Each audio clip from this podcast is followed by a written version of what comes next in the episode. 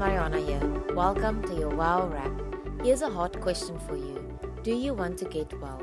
Our scripture this week comes from John 5 verse 6. When Jesus noticed him lying there helpless, knowing that he had been in that condition a long time, he said to him, "Do you want to get well?"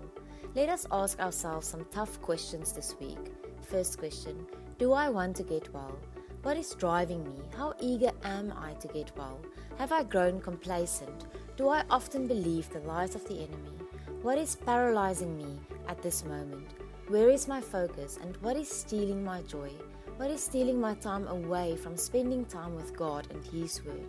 Do I really want to get well, or have I allowed my condition or my fear to become my identity? Second question, what is my excuse?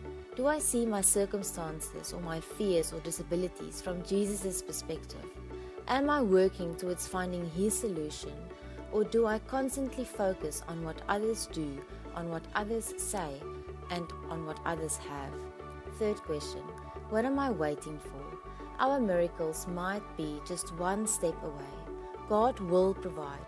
He will work the miracle to the glory of His name. Am I willing to take the first step? Am I willing to get up? Fourth question, do I glorify God and tell others about times when I experienced His grace and favor? Do I return to God's house to seek Him? Do I go to the one place where I know I can find wisdom, knowledge, and understanding? Do I share my faith? Do I talk about my miracles? Am I building God's house? Fifth question, do I only believe when I see? Our Father is kind and gracious. He will show up and will show us little by little how great His love for us is. He will show us how He works everything together for our good and to His glory. And last question, do I know and believe that Jesus loves me? Jesus cares so much about us, every detail of our lives. He is our healer, our provider, our miracle-working Lord and Savior. Let us pray together. Father God, we love You. Jesus, thank You for being our healer. You not only care about our physical condition, but our spiritual well-being. Thank You that we can do all things in and through You. Thank You that You are our way to the Father.